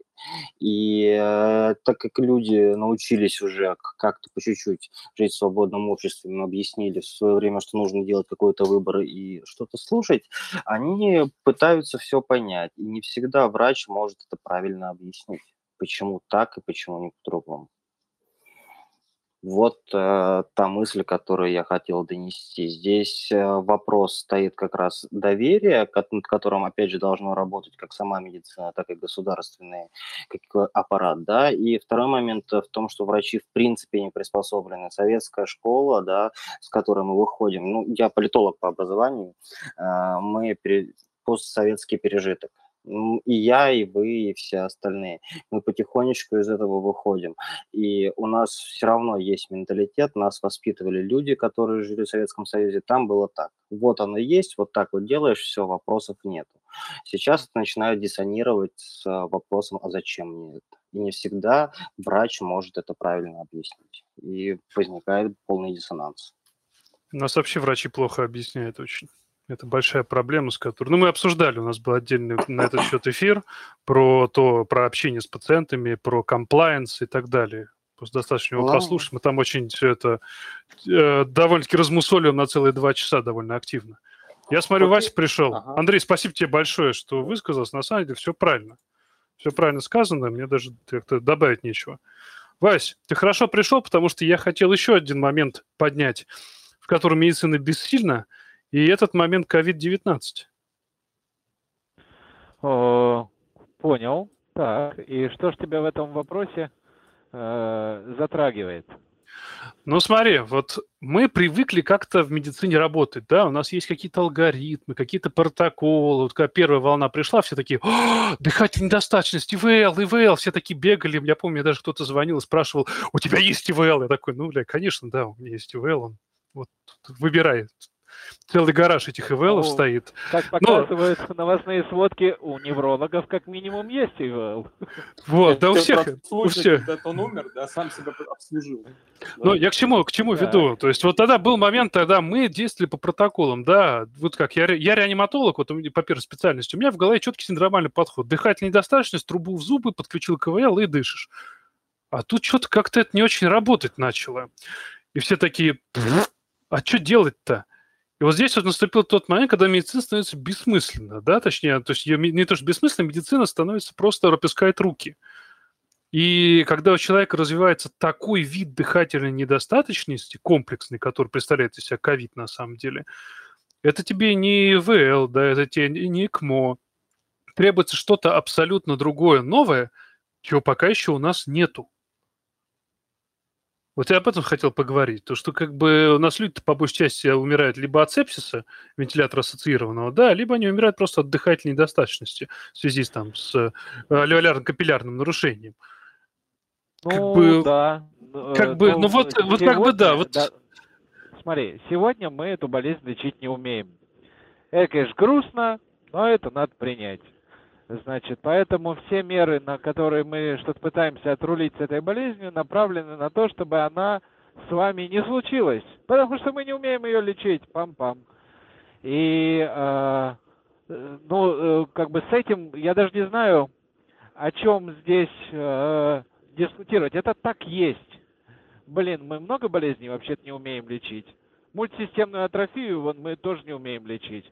Мы работаем, с, профилактируем осложнения, то есть как бы работаем наперед, мы пытаемся решить воз... вновь возникающие проблемы, но вылечить и мы не можем. Рассеянный склероз вылечить мы не можем. Мы можем пытаться изменить его течение, но мы не можем вылечить. Это... Пока, мы не... Пока мы не научимся быть бессмертными, в общем-то, как бы в целом мы вообще ничего не умеем лечить. Я бы просто в этой во всей истории, в этой во всей связи, я почему задержался на эфир. У меня э, был долгий разговор с семьей, где ситуация идет, в общем, не очень хорошо, и семья по этому поводу немного возмущена. Потому что, ну как же так? Где Актемра? Где, э, нам еще говорили, плазма? И вот это вот все. Э, то есть не лечите, не хотите лечить и так далее. И э, мы расстались с прекрасными друзьями, человеку все стало понятно. Э, пациент, его эхо я вам прислал, там э, прыгает внутри правого желудочка тромб. Тяжелое течение коронавирусной инфекции у тридцатишестилетнего человека. Э, и да, ну, как бы мы бессильны перед самим вирусом, который разлетелся за пять дней э, с десяти процентов до восьмидесяти пяти — девяноста процентов.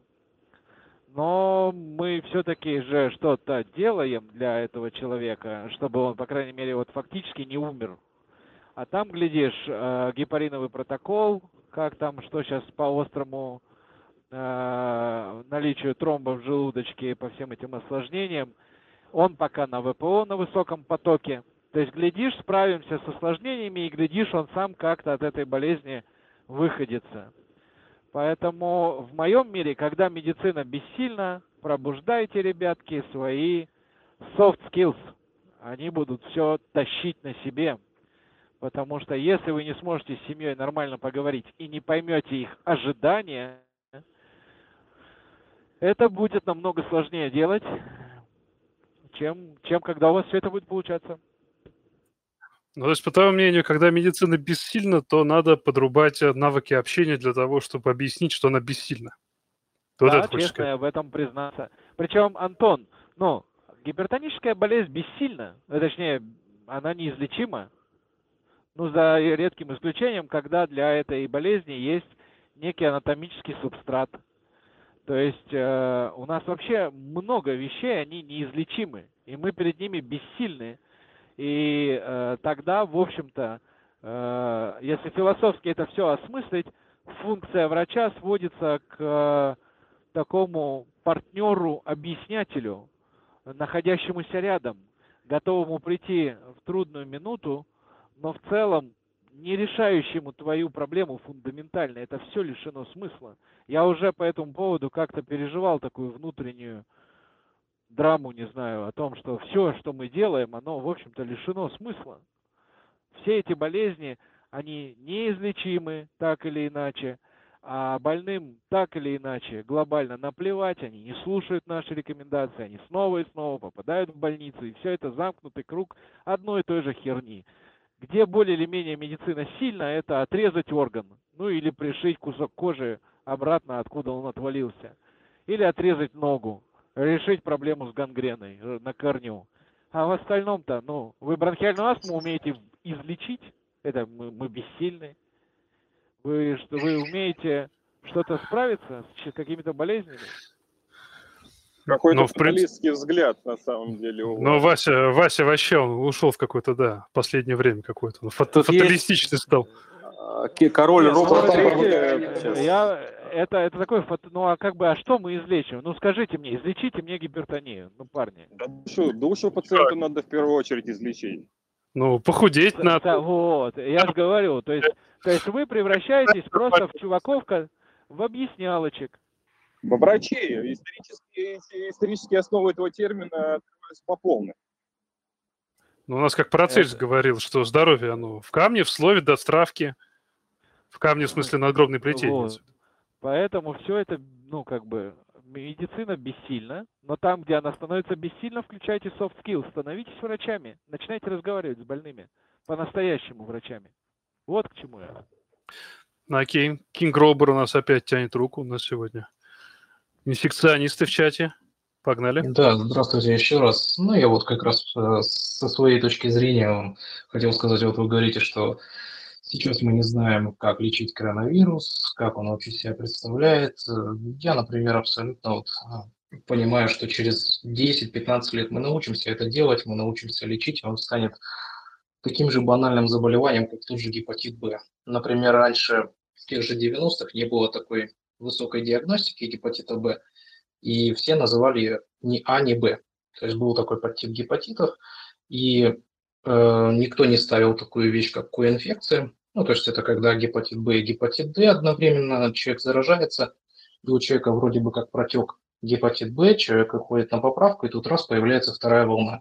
И все думали, что это вторая волна именно гепатита Б, потому что не было той диагностики, не было понимания клиники, не было, скажем так, вообще лечения тех же интерферонов, тех же пегилированных интерферонов. Все прошло десять-пятнадцать лет, у нас появилась ИФА-диагностика, у нас появилась ПЦР-диагностика, мы можем спокойно выявлять, какой тип гепатита, какая вирусная нагрузка, какую дозу препарата мы даем в течение, там, допустим, двадцати четырёх недель, там, восемнадцати недель, в зависимости от типа вируса а, и его, скажем так, уже генетической принадлежности. И гепатит Б для нас стал банальным заболеванием. То же самое с ВИЧ-инфекцией. Мы раньше не знали, что оно протекает в латентной фазе, потом у нас разворачивается самокартина, и потом присоединяется оппортунистика, и человек умирает. Прошло десять-пятнадцать лет, пожалуйста, мы видим то же самое. И я думаю, коронавирус, он будет тот же самый через десять лет. Если его правильно будут наблюдать, описывать эту болезнь. И еще есть такой банальный пример, допустим, если вы, если вы помните, в шестидесятых очень часто были вспышки холеры, и никто не знал, как их правильно лечить. То есть все капали физраствор, не знали как, не знали, что капать. А потом люди догадались, начали капать тот же квартасоль, ацетосоль, то есть начали комбинировать. Ого, увидели, что хорошо, пациент начинает поправляться, у него лучший эффект по сравнению с физраствором. Начали увеличивать скорость введения, допустим, была там сорок-шестьдесят, сделали сто двадцать миллилитров, пациенту стало гораздо лучше. И это все, оно идет, скажем так, с каждым этапом развития медицины. Мы видим улучшение диагностики, улучшение качества и так далее. И то же самое будет с коронавирусной инфекцией в дальнейшем. Ну, тут я просто добавлю, что инфекционные болезни как раз относятся к тем курабельным состояниям, которые как бы взял и вылечил, и элиминировал проблему из организма человека, как хирургия. Про какие-то хронические заболевания, неврология, ну, так не получается. То есть, так или иначе, сегодняшнее наше бессилие перед ковидом, оно в любом случае, конечно, вредит.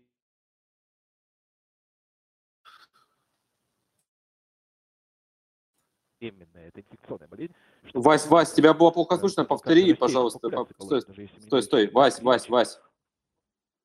Так, ты сказал, наше бессилие перед ковидом и пропал. Повтори, пожалуйста, эту фразу.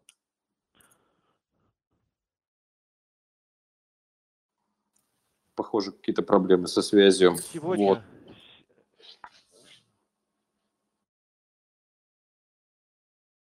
Так.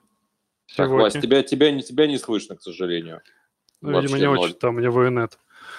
Ну, я согласен, на самом деле. Просто это период, да, это определенный период для медицины, для определенного заболевания. Сегодня нет, мы ничего не знаем, с каждым днем знаем все больше. В итоге критическая масса каких-то знаний, она дает какой-то выхлоп в виде терапии, подхода к лечению, какие-то новые аспекты лечения, стадийные заболевания и так далее. И в... я думаю, что в этом плане, ну да, время лечит, она и дает еще а новые нам навыки, что... знания. О, тебя наконец нормально слышно.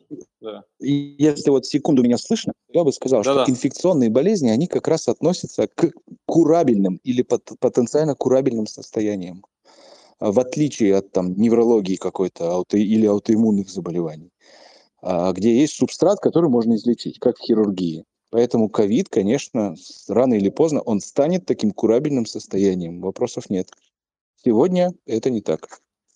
Там Deleted Account что-то хочет добавить. Давайте, наверное, дадим ей слово. Конечно.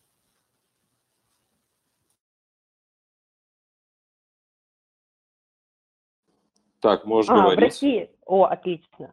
А, в России, конечно, хорошо, но в других странах иногда медицина идет на пару шажочков впереди.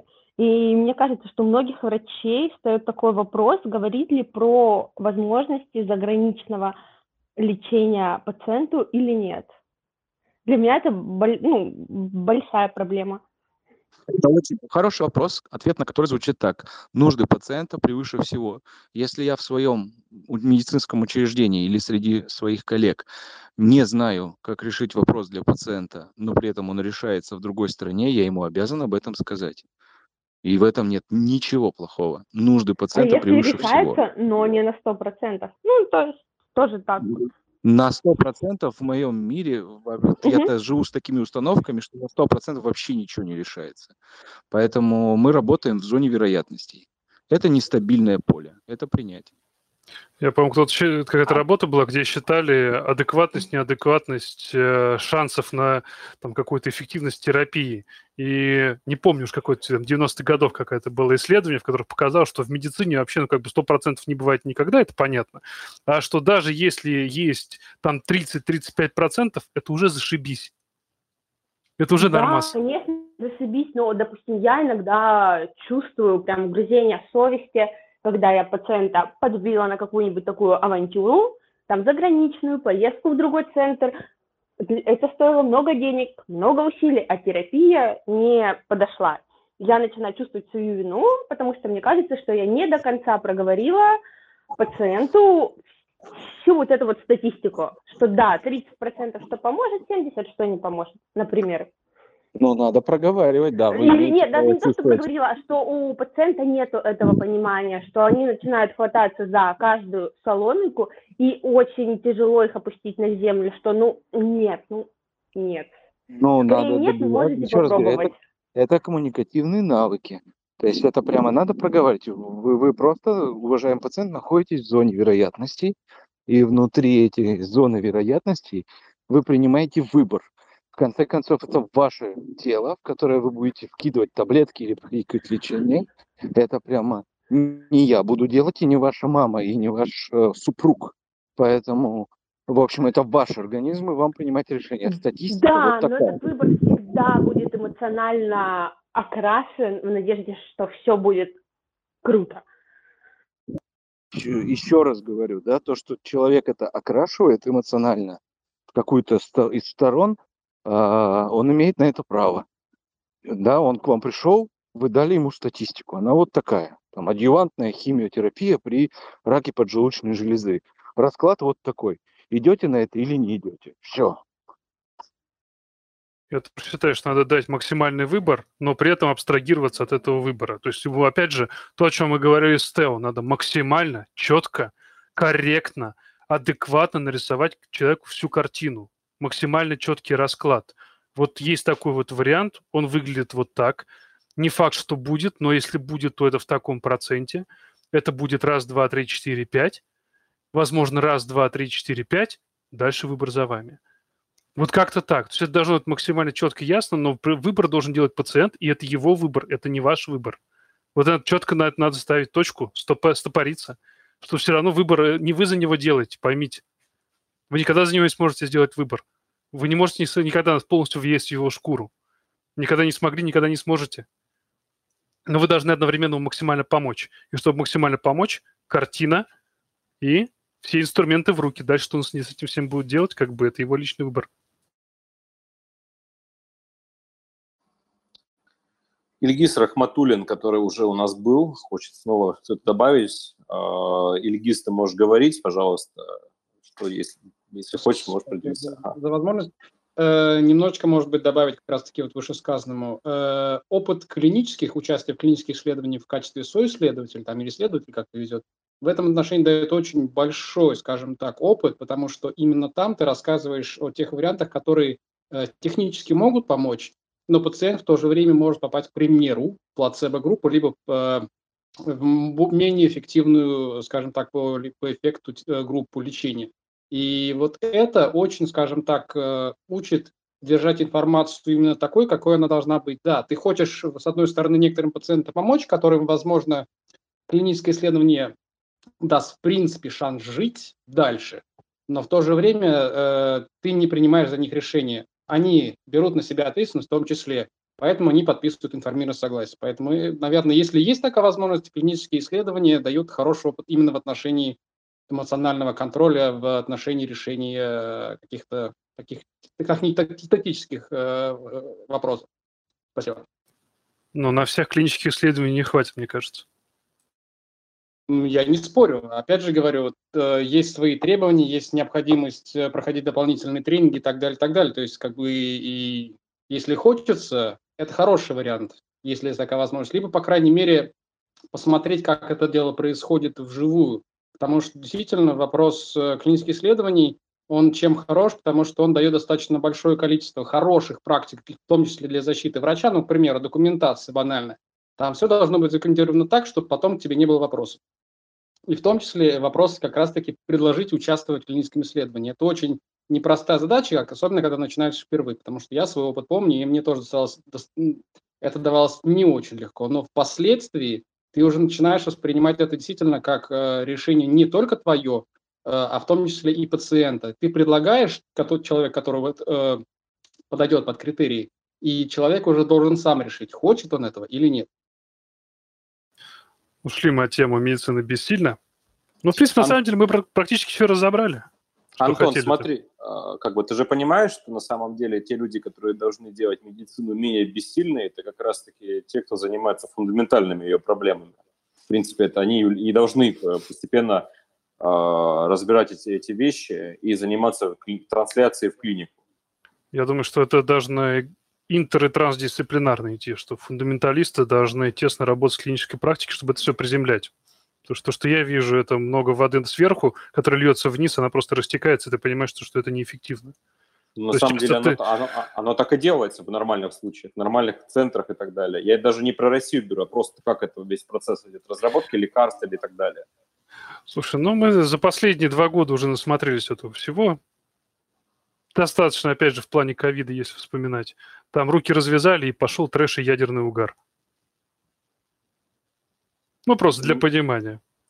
Ну, окей, хорошо, я просто про себя скажу. Я, в частности, бьюсь над одной проблемой, и я надеюсь, что мои труды позволят как-то лучше понимать биологию одного конкретного неприятного онкологического заболевания. И также можно брать других людей, которые или коллективы, которые занимаются проблемой. Я говорю сейчас про нормальных исследователей, а не исследователи-курильщика, которые вот занимаются трэшем или там пилят деньги, или имитируют бурную деятельность. А я говорю в целом, как это должно быть, потому что так или иначе вся, вся медицина, которую мы сейчас знаем, мы стоим на плечах гигантов, мы стоим на, на опыте предшествующих людей, которые занимались исследованиями, постепенно это все вводили в клиническую практику, что, собственно, является так, той самой трансляционной медициной. Вот почему. То есть дурные примеры, которые существуют, они будут всегда, но это же не значит, что, так и надо, что нужно останавливаться. И вот, я в принципе... ни в коем случае не говорю. Нет, слушай, я не говорю, что надо останавливаться, я говорю, что надо нормально организовывать теоретический, практический базис для того, чтобы в практику это все клиническую интегрировать. Ну так это называется, это, это называется трансляционной медициной. Это, собственно, уже давно было придумано. Но как бы придумать-то, так сказать, пиздеть не мешки ворочать, извините за выражение. Так оно и работает, оно и работает. Но... Я, я про простые вещи говорю, что окей, вот есть теоретики, которые делают свои вещи, они молодцы, у меня к ним никаких претензий абсолютно нету, пойми меня правильно. Просто часто эта теория, она никак не бьется с практикой, вот и все. Вот все, что я хочу сказать. Ну, надо, смотри, мне кажется, у тебя есть небольшая проблема. Ты бьешь э, сразу в одну кучу э, теория в плане неких рекомендаций существующих, обзоров, которые описывают методы лечения, и теория в плане, когда люди в лабораториях моделируют сахарный диабет, чтобы понять, на какой белок лучше воздействовать, чтобы его, с ним бороться. Что, что для тебя теория в данном случае из этих двух? Сергей, давай сейчас мы туда не пойдем. У нас сегодня тема одна простая. Там, где медицина бессильна. Ты хотел про научную часть рассказать. Вот расскажи про научную часть, где медицина бессильна. Можно пять секунд буквально вас перебью? Да, конечно. А про паллиатив вы поговорили? Ну, мы косвенно сказали в самом начале, мы обсуждали, доктор Тео про это много рассказывал, и рассказывал в том числе, насколько он тяжело переживал, когда он сообщал диагнозы, да, в принципе, никакого лечения невозможно уже. Я понял. Но, но если есть желание, всегда можно дополнить, что, собственно, сейчас можно сделать. Я думаю, что мы просто попросим, эфир посвятим этому, я позову Арифа Ибрагимова, главного человека в Первом московском хосписе.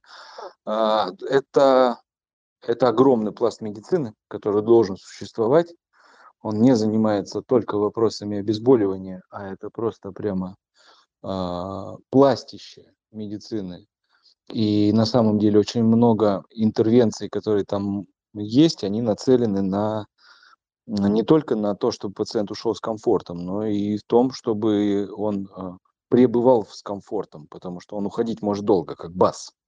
Там довольно долго можно умирать, и, в общем-то, менеджмент будет тяжелейшим. Поэтому однозначно эта тема будет неполной без какой-то паллиатива, но так как время нас поджимает, давайте просто запланируем. Я поговорю с другом. Мы назовем это так. У нас будет медици... подкаст называться «Там, где медицина бессильна», и мы об этом знаем. Вот, очень хорошо. Вот давай-то, да, запланируем, сделаем отдельный эфир на этот счет. Так, надо потихонечку сворачиваться, у нас времени-то уже много. Сергей, Да-да. Ты и я лавочку свернем. Ну, ты сейчас спрашивал про научную часть, где медицина бессильна. Ну, давай уже я так последнее кратко расскажу. А, да, давайте я кратко расскажу про это. Сейчас отойду в другое место. Одну секунду.